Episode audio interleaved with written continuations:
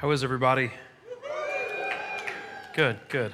hey, if you've never been with us before, um, we've been working through the Gospel of John for quite a while now. Um, if you've never been through this book of the Bible, this is a book of the Bible specifically about Jesus' 33 years on earth, him raising up a group of men who he's going to send out into the entire world and spread the message that he kind of started with them.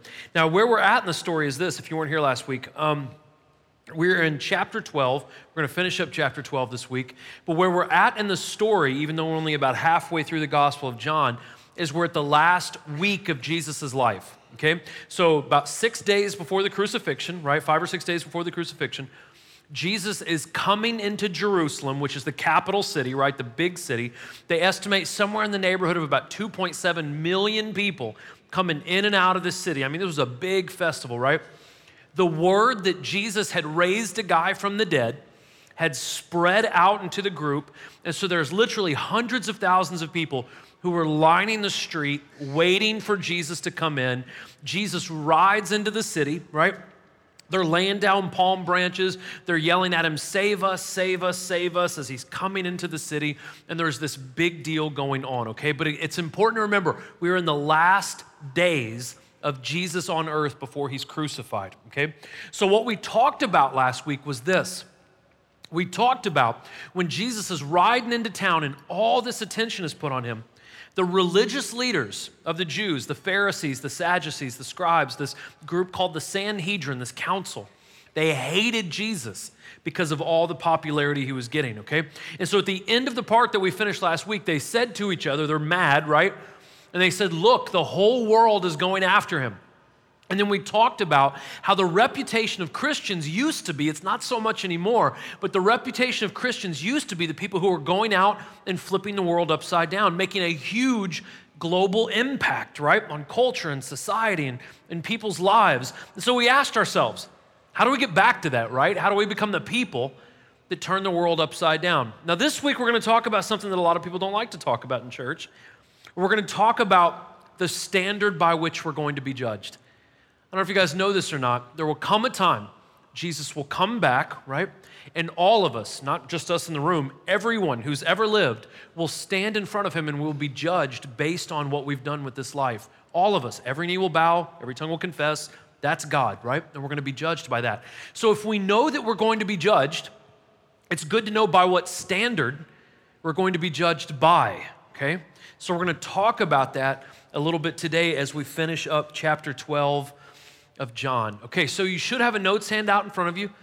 Um, if you have a Bible, it's the fourth book of the New Testament. We're in the second half of the 12th chapter, starting in verse 20. And um, if you're new or if you've never read this before, it's okay. You'll be able to keep up. I'm going to read uh, chunks of it to you, and I'll do my best to break it down. And so it should be uh, relatively easy to follow along, okay? Everyone doing okay? Okay, good, good. Uh, if you're new to the church, I just want to tell you, we're, we're, we try to be a very honest and upfront church.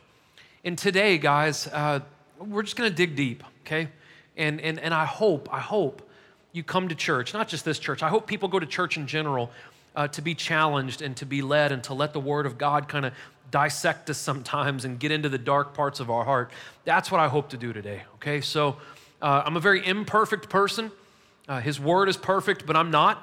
And so, so be gracious with me and, and uh, bear with me today, but I'm going to do my best to, to deliver the second half of this chapter, okay? Let me pray, and we'll dive into this and we'll see what happens. God, I love you. God, I want to tell you thank you, Lord. I want to tell you thank you, Lord, for everyone that's in this room right now, God, that you would bring us together and that, Lord, that we have the freedom to break open your word like this and discuss it the way we do, Lord. Not everyone has this freedom, so we thank you. God, we pray that you open up our ears, Open up our eyes, help us understand, help us, uh, help us absorb what you're saying, and to, to humble ourselves, God, so we can do what you want us to do. Lord, we pray for every church in our city. We pray for the nonprofits in our city.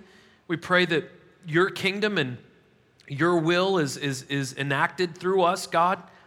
And Lord, we just love you.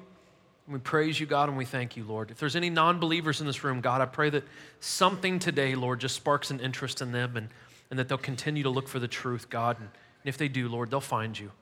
So, Lord, we love you. We thank you. Be with us today. It's in your name we pray. Amen. Okay, guys, we're going to get into it. Here we go.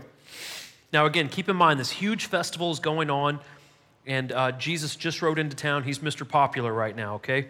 Now, here's what happens. It says, Now some Greeks were among those who went up to, the, uh, up to worship at the festival. So they came to Philip, he's one of the disciples, who was from Bethsaida in Galilee, and requested of him, Sir, we want to see Jesus. Philip went and told Andrew, then Andrew and Philip went and told Jesus. And Jesus replied to them, The hour has come for the Son of Man to be glorified.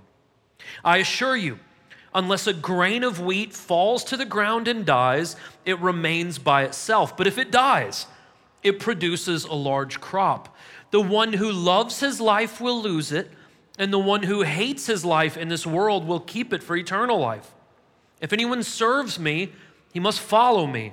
Where I am, there my servant also will be. If anyone serves me, the Father will honor him. Now my soul is troubled. What should I say? Father, save me from this hour?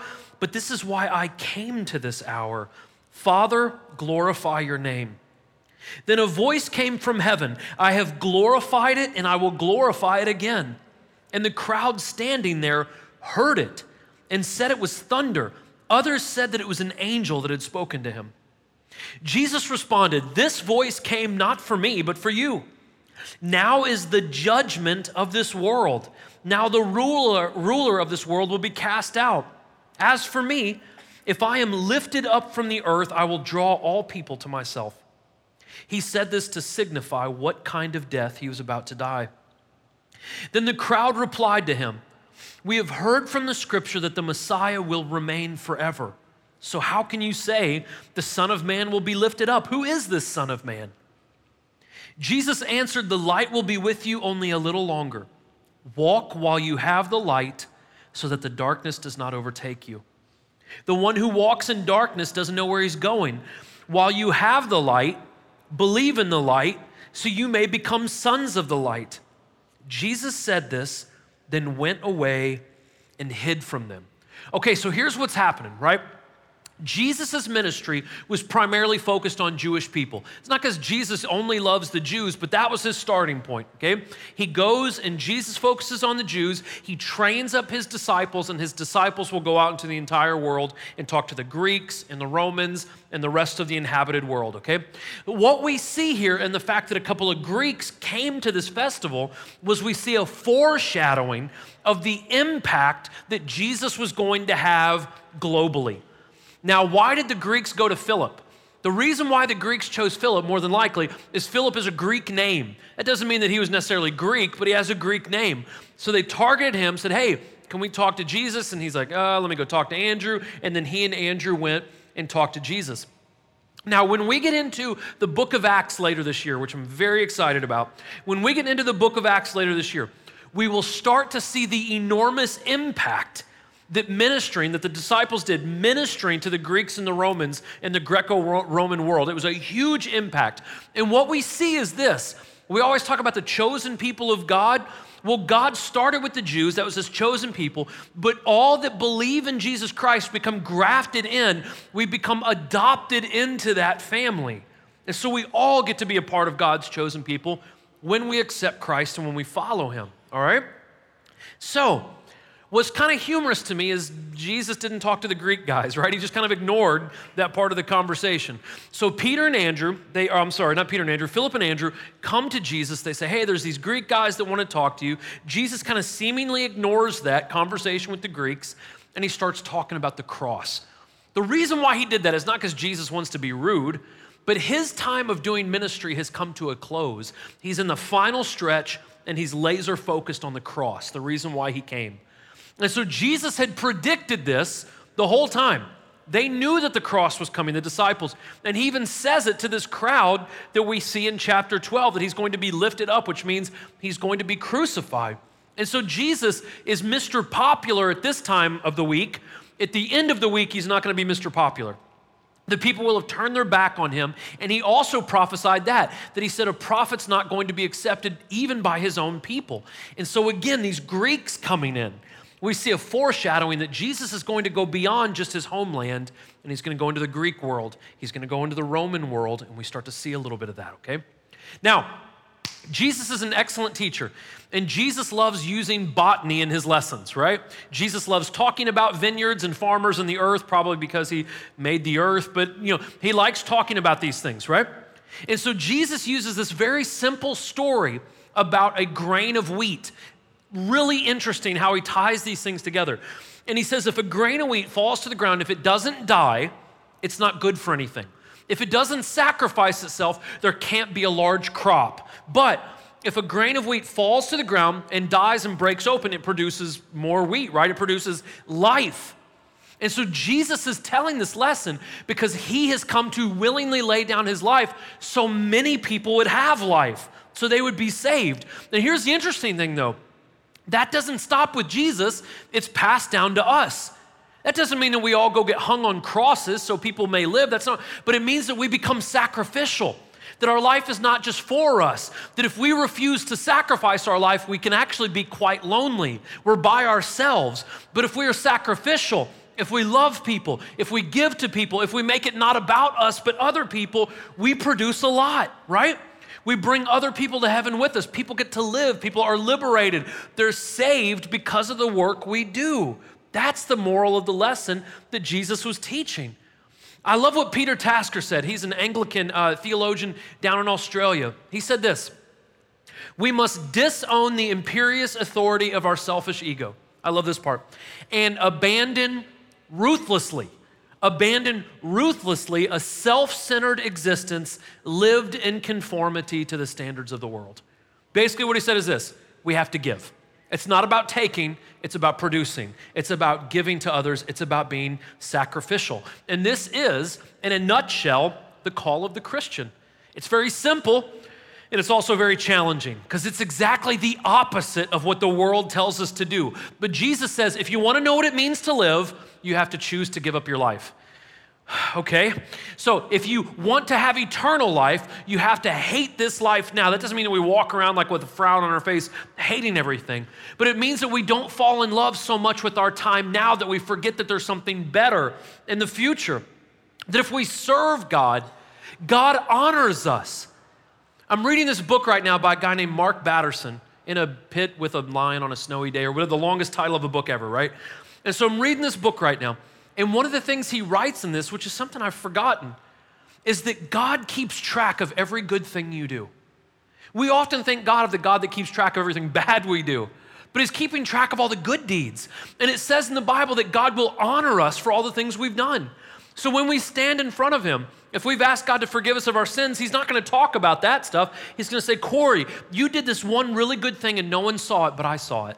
Let me reward you for that and He's going to reward us for every good deed that we have done. It's interesting. This whole losing our life and being sacrificial is the exact opposite of everything that culture tells you, right? We're a culture of instant gratification, of self preservation, of consumption, right? If I send you a text and you don't answer in 30 seconds, I'm gonna unfriend you and unfollow you and hate you forever, right? We're that culture. Okay, okay, guys, let's go ahead and talk before we move any further. I've been throwing out some really good jokes the last couple of weeks, and you guys have not been laughing. And this bothers me. Last week, I made an Anchorman joke, and it was dead silent in this place.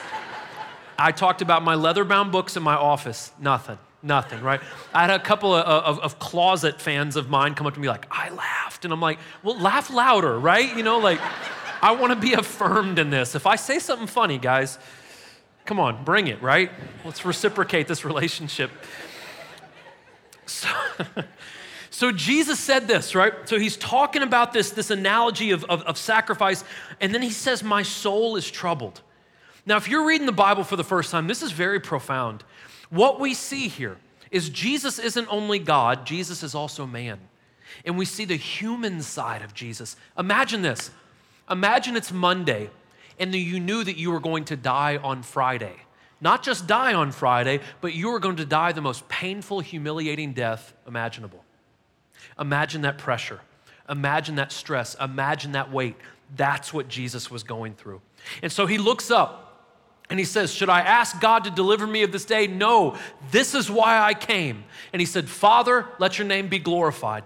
And after he says that, an audible voice from heaven, the third time this happens in the Gospel of John, an audible voice of heaven says, I will glorify it. I have glorified it, and I will glorify it. And people heard this.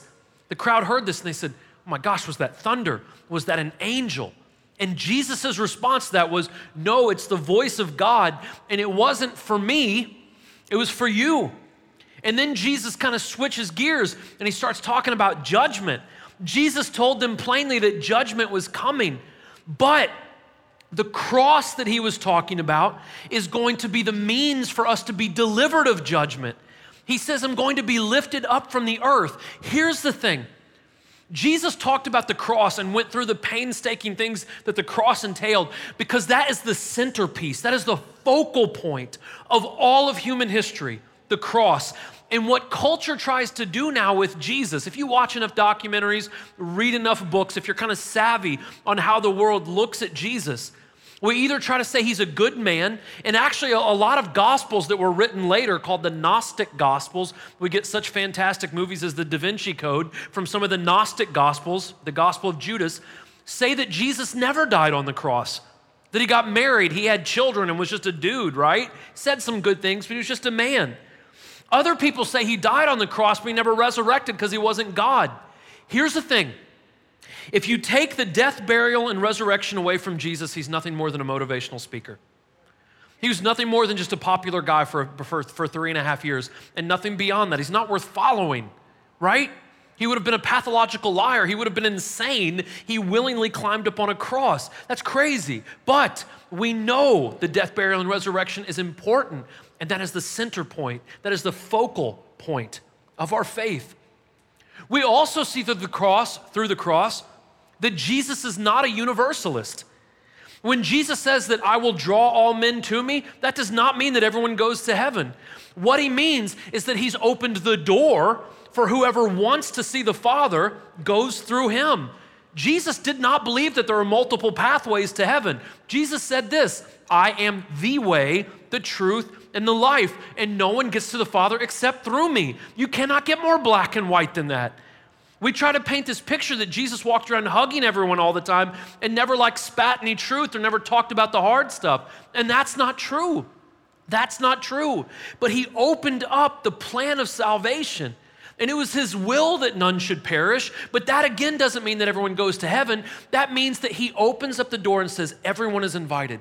You just have to choose to walk through. And that was what the cross did. It created the pathway to the Father, it created the means for us to not be judged. But the Jewish people listening to him, they didn't get it.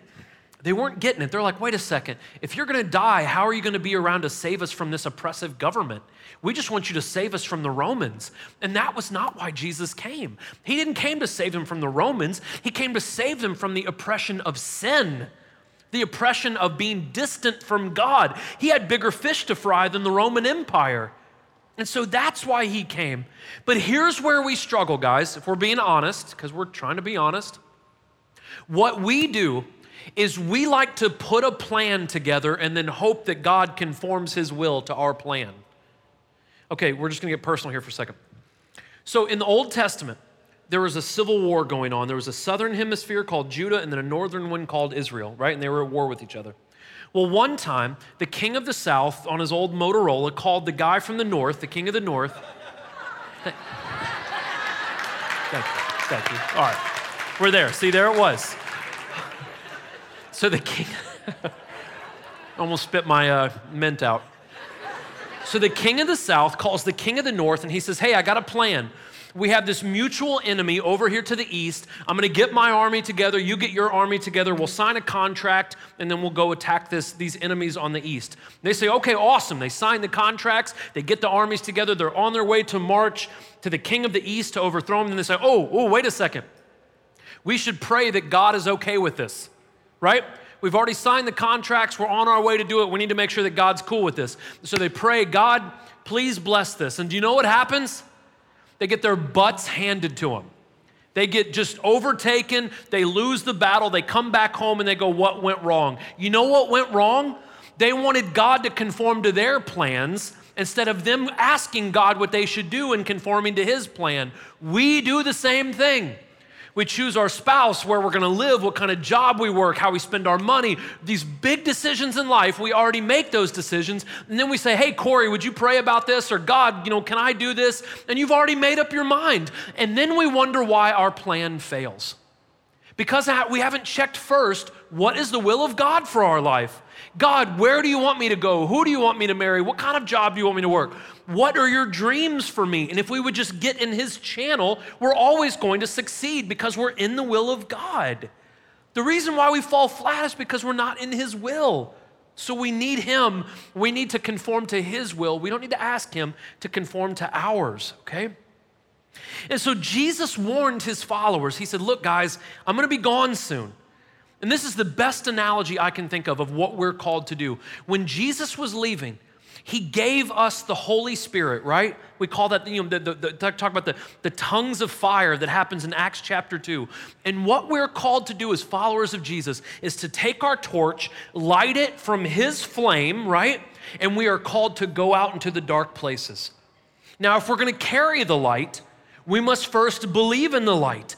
And when John wrote that, he wrote it in the present tense. Look at that. That command is still going right now. The master calls his servants to believe. Every day, we must believe. We must have faith in him and what he can do. And so, like a good parent, Jesus invites his followers, his servants, to step up and to go out and lead. He's going to hand you the torch. It's his flame, it's his fire, it's his light, but we are commissioned to go out into the world and light up the dark places. Okay? Next part. Even though he had performed so many signs in their presence, they did not believe in him. But this was to fulfill the word of Isaiah the prophet, who said, Lord, who has believed our message? And who has the arm of the Lord been revealed to? This is why they were unable to believe, because Isaiah also said, He has blinded their eyes and hardened their hearts so that they would not see with their eyes or understand with their hearts and be converted, and I would heal them. Isaiah said these things because he saw God's glory and spoke about him. Nevertheless, many did believe, even among the rulers, but because of the Pharisees, they did not confess him, so they would not be banned from the synagogue. For they loved the praise of men more than the praise of God. So, about 700 years before Jesus was born, 700 years, there was a prophet named Isaiah that wrote a lot of very, very profound prophecies, wrote a very meaty book of the Old Testament. One of the prophecies that he talked about is he said that there would come a time when the Messiah came when people would either choose not to believe him, they could not believe him, or they would believe him, but they wouldn't openly confess it. They wouldn't tell anybody about it. Now, the one that's the most complicated of those three is the middle one. The fact that there are times when God closes people's understanding. He shuts their eyes, shuts their ears, and does not allow them to believe in Him. Now, when I say that, people, that can be a stumbling block. Wait a second. God must be heartless and quite cold blooded to make some. Why would He create some people just to damn some people? That doesn't make sense. And now, when we think that way, it's because we haven't properly studied the Word of God. If you go back to the book of Exodus, right, the Prince of Egypt, right, if you've seen the movie, if you go back to the book of Exodus, when you, when you see how Pharaoh and Moses, their interactions went, look at the grace and mercy God was willing to show Pharaoh. 10 different times. He did these just unbelievable things, right, to try to get Pharaoh's attention. And you guys know the story. What did Pharaoh do? No, no, no. And eventually, when he did let the children of God go, he went after him to kill them, right? Changed his mind. And so it says when you read the story of the Exodus with Moses and Pharaoh, it says that God hardened Pharaoh's heart. Now, wait a second with proper study, we see that God gave him ample opportunities. God gives everyone ample opportunities. But if people continually refuse the invitation of God, this may be one of the scariest passages in the entire Bible. What happens is, if we continually say God say to God, "No, I don't want you. I don't want you. I don't want you. I don't want you." There comes a time in some people's lives where it says that God gives them over to a worthless mind, where basically He says, okay, if you don't want me, I'll step out of the picture. I will remove myself. Guys, that is a terrifying place for someone to be. That is very scary, right? And so, what we see is this, and when we study the Bible, we have to depend on this and understand this to the best of our abilities, is that God is sovereign. God knows all and he sees all, but God never pits his sovereignty against man's responsibility. What that means is this just because God knows where all of us are going to end up one day, right? He has foreknowledge of everything that's going to happen in our lives, where our eternity, he knows everything. He is outside of our time. God knows everything. Just because he knows everything doesn't mean that we're not responsible for ourselves. Some people take God's sovereignty as an excuse to do nothing. And that is not what God has called us to do. The scripture is clear over and over and over again that we are responsible for our relationship with Him. When we get to heaven one day or when we stand in front of the throne of judgment, you can't say, you know, man, my pastor sucked. That's why we never had a relationship with you, God. It's not going to work. You can't blame it on your parents. You can't blame it on your socioeconomic status. It's not going to work. Every single person is responsible to work out their salvation with fear and trembling. That we're responsible. Guys, this is the problem with our culture right now. We blame shift everything on everyone else. And we refuse to step up and say, maybe my life looks the way it does because of me. Maybe it looks, maybe my relationship with God, the reason it's terrible is because I haven't invested in it. So we must understand that God's sovereign, but we must also understand that we are responsible. Here's another thing. We must also accept that there are strange works, as Isaiah calls them, about God that we just, we're not gonna get. We're not gonna get until we get to heaven, right? I can't explain to you what the Trinity's like. Well, it's like an egg, Corey. No, God is not like an egg. It's much more complicated than that, right? And there are some things we just don't understand, and that's okay. We're gonna understand those things one day when we're in His presence, all right? So, this part ends with something, though, that hurts. It hurts because we've all done it. John writes this Many people did believe in Jesus, even among the Jewish leaders, but they did not confess him because they were afraid that they wouldn't be popular anymore. It says, For they loved the praise of men more than they loved the praise of God. That hurts because we've all been there, right? Let's just be honest.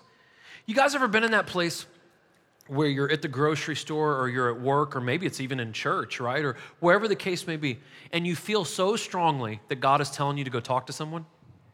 and it may not even be anything like super spiritual, right? But like, hey, you know, go ask that person how their day's going.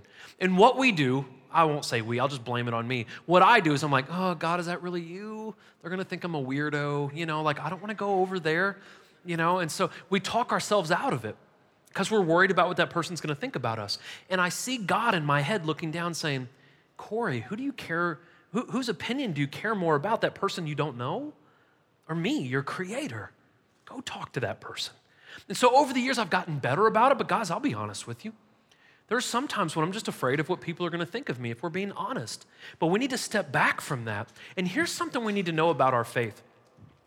A lot of people are willing to follow Jesus. They're willing to be a Christian as long as it's not too difficult, as long as it's not too uncomfortable. But if you're in here and you're not a believer, I'm telling you, we're going to be honest today.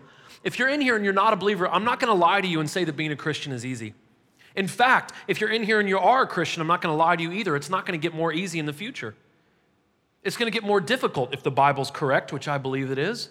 It's going to get more difficult as time goes on. I don't know if you know this in the book of Revelation, it says one day we're going to be exiled to the wilderness. Now, exactly what that means, I don't know, but I know that it's not as cool as hanging out in the city with everyone else, right? So eventually we're going to get treated differently. And so I ask myself the question, you guys, you probably need to ask yourself this question too. Do we follow Jesus until it costs us something socially? I'm not trying to be mean, but man, if it rocks your faith because someone unfriended you on Facebook, what are we going to do in our country right now? What are we going to do if we have to face real persecution? Real, which we've never faced in, in the United States. We have not faced it. Guys, because someone you know, boycotts Hobby Lobby, that is not persecution. Because someone stands out front of Chick fil A and holds up, that is not persecution, guys. Persecution is fear of your life.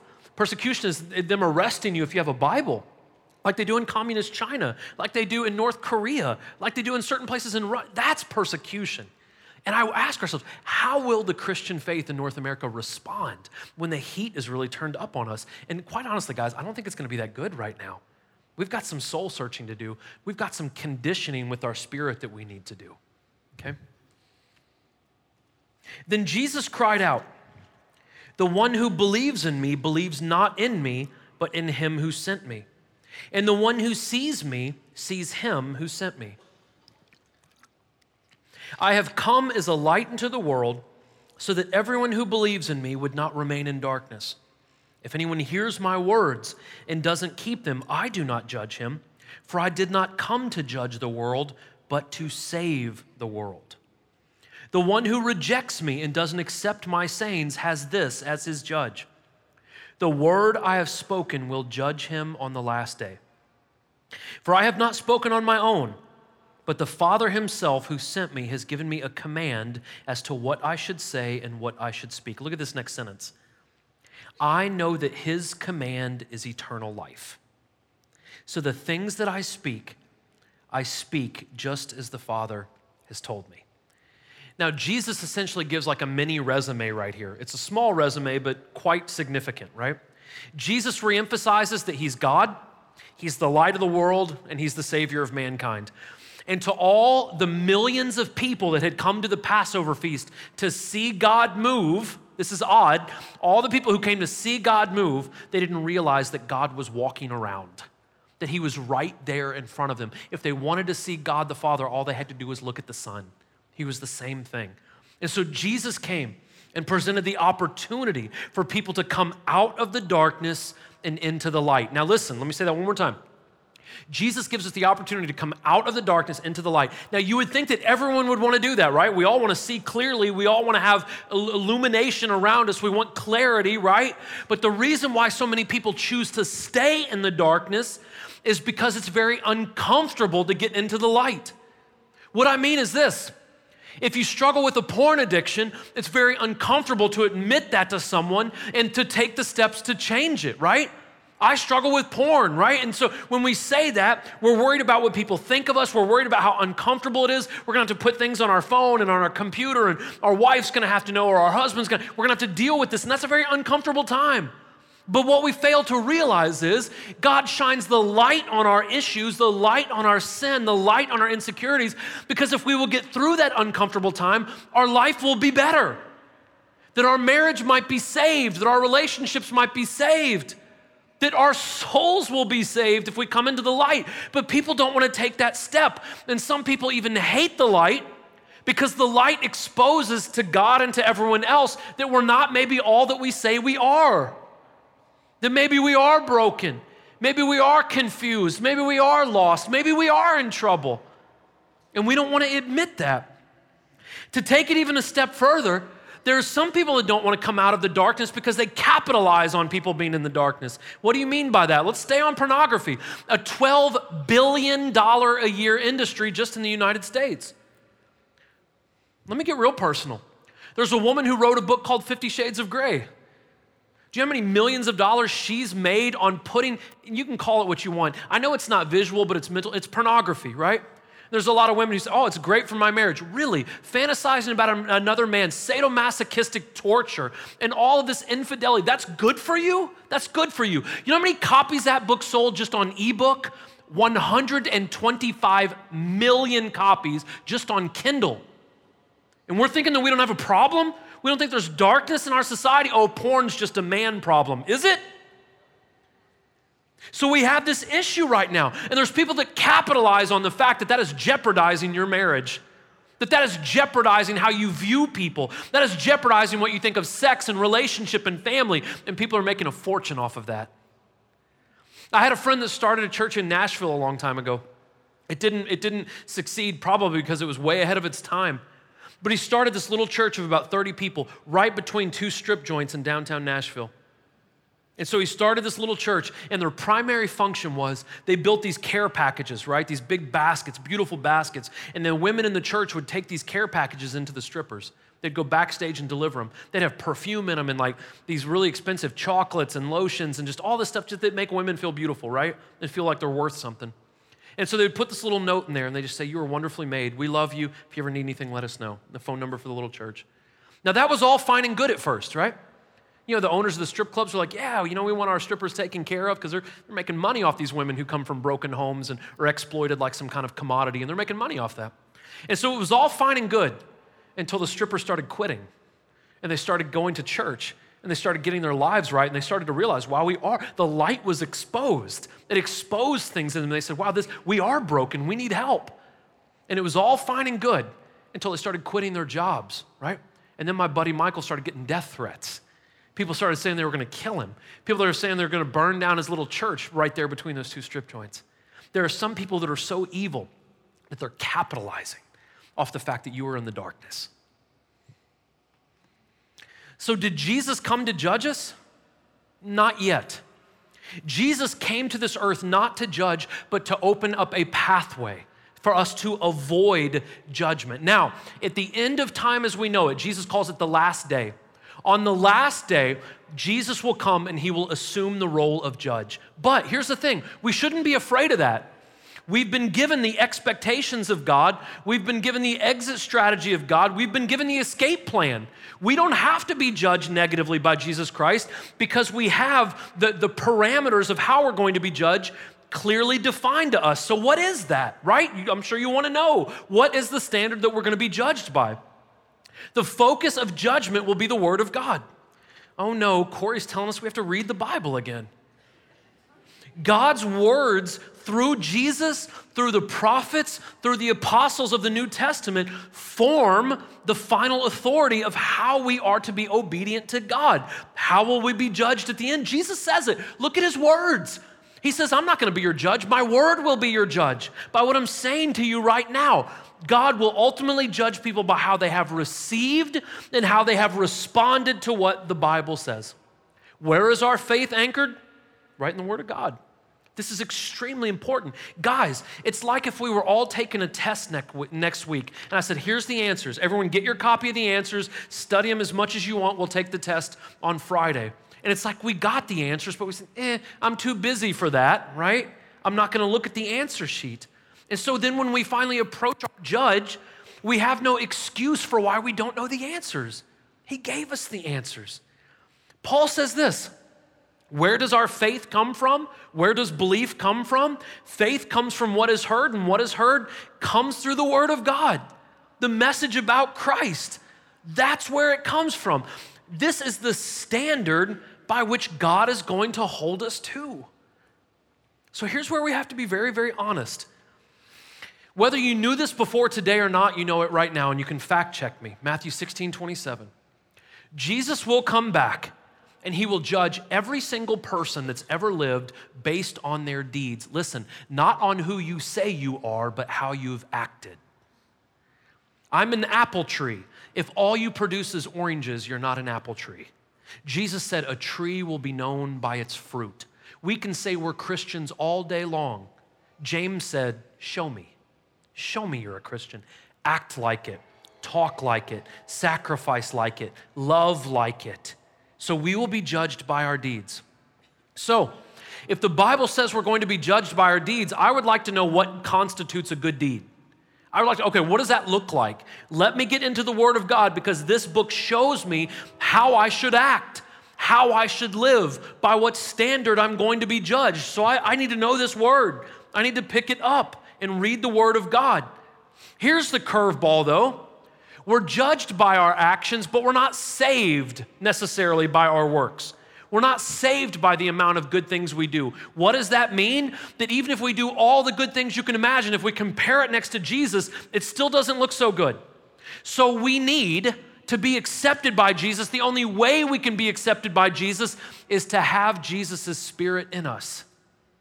We need His grace, we need His mercy.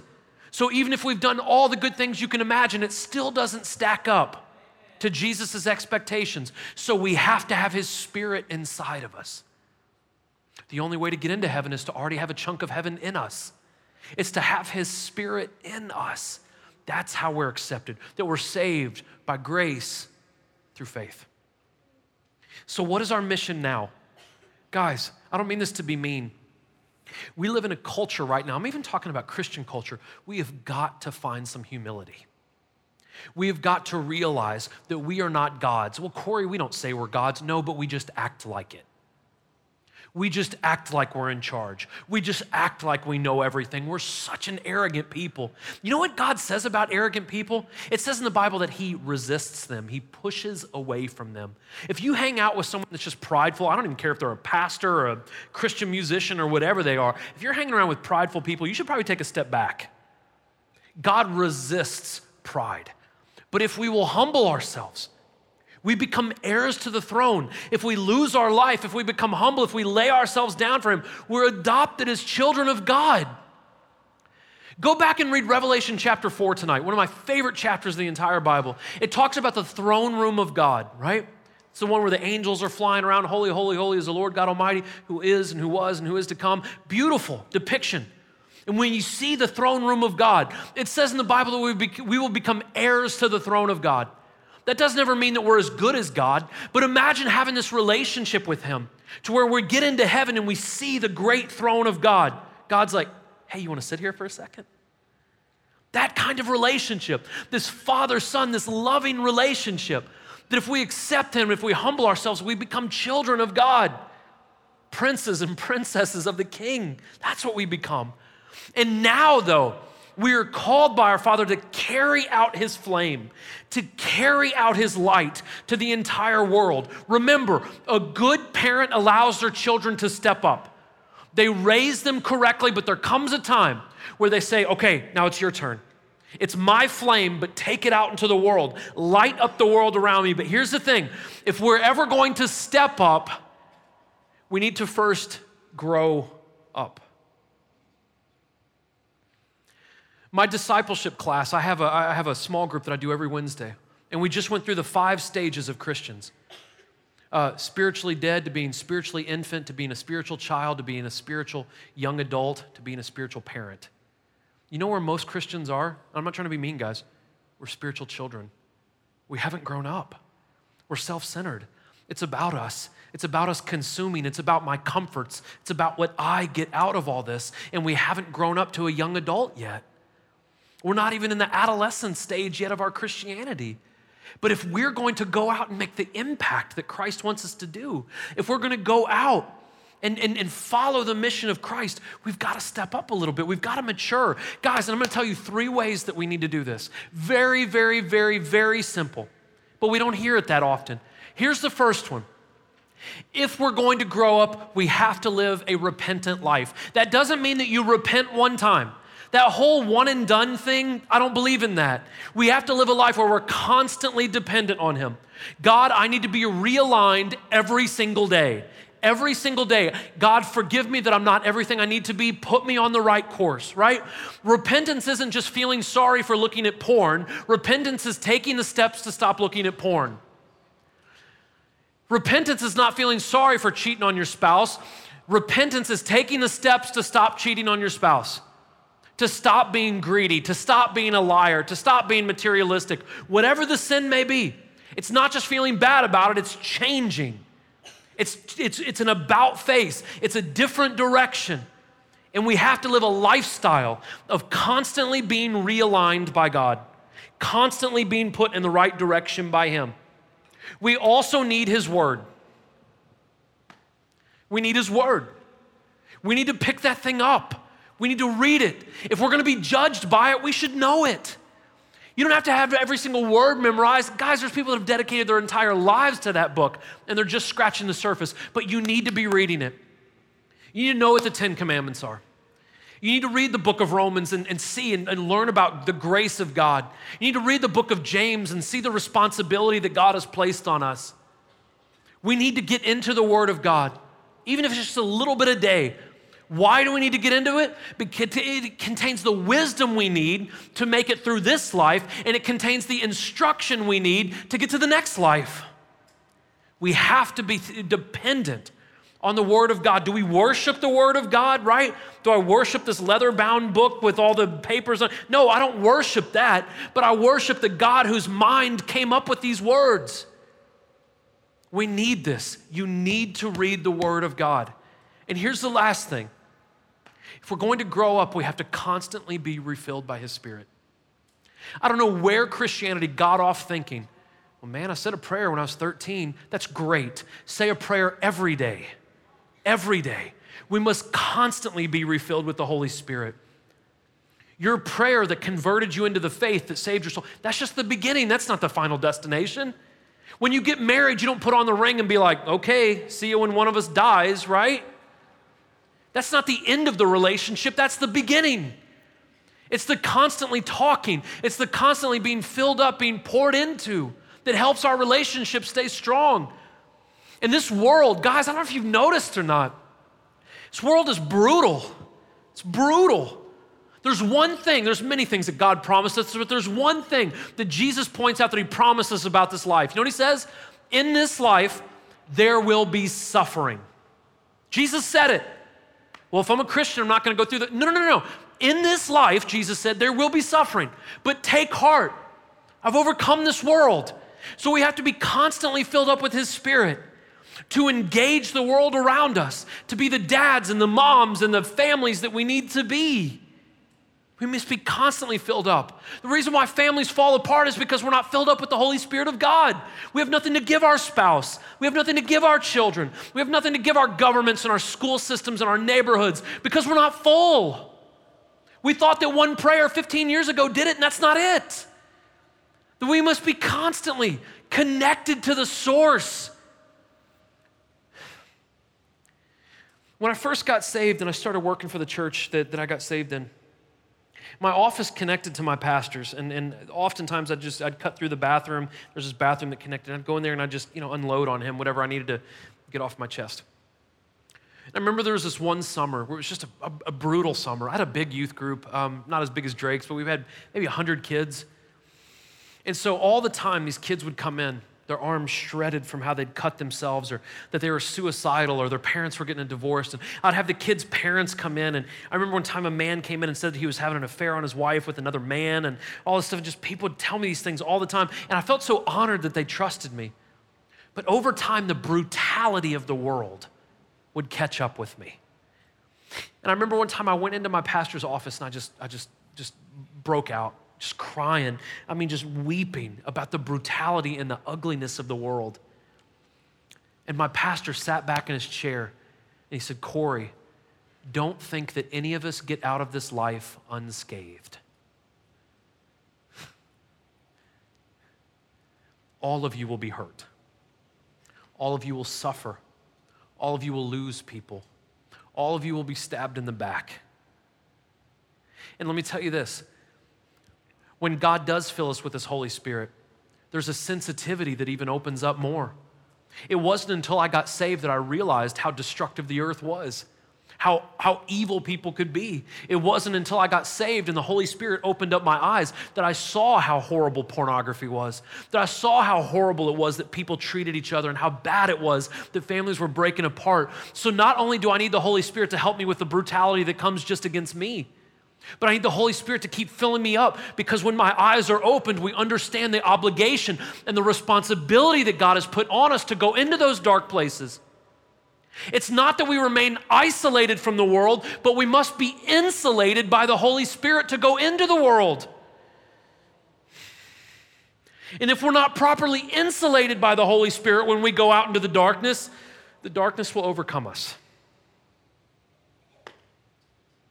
So let me encourage you, not just here because it's Sunday, right? It would be foolish of you to leave this room until you felt properly filled up by the Holy Spirit of God. And I'll tell you what, it would be foolish for you to leave your house tomorrow on your way to work until you felt properly filled up by the Holy Spirit of God.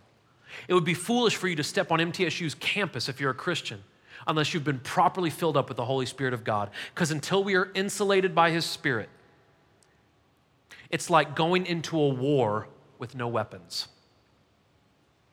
God has given us His Spirit to empower us, to protect us, to counsel us, to give us wisdom, to give us hope, to give us the light that we need to go and engage whatever is around us. Every day, every day, every day. When we take communion today, all these, these tables around us, guys, lunch can wait a minute. I know that the traffic may be a little bit more dense if we all just hung out in here and prayed for a couple of minutes. But I just want to encourage you get your communion. If you need to get on your knees, if you need to lay down on your face, if you need to get prayer at the front, whatever you need to do, I implore you do not leave this place until you have asked God to forgive you of your sins and you've asked Him to fill you up with the Spirit. Because it is tough out there. And for the sake of the people that depend on you, and for the sake of your own soul, you need to be filled up. And if you're in here and you're not a Christian, you're not a believer, if you were to be honest, I bet you're tired. And I bet you're confused. And I bet this life has beat you up. And all I ask from you, if you're not a believer in here, is just be open minded. Just be open minded and keep digging for the truth. And if you keep digging for the truth, Jesus is going to show up in your life. There'll be people up here at the front to get prayed for if you need prayer for anything. When you take the communion, think about that. God didn't just, Jesus didn't come just to die and resurrect. He came to pour out his spirit so you and I can be filled with the spirit of God. That's what that represents too. Remember that. And don't leave here empty. Don't leave here empty. Would you bow your heads with me, please?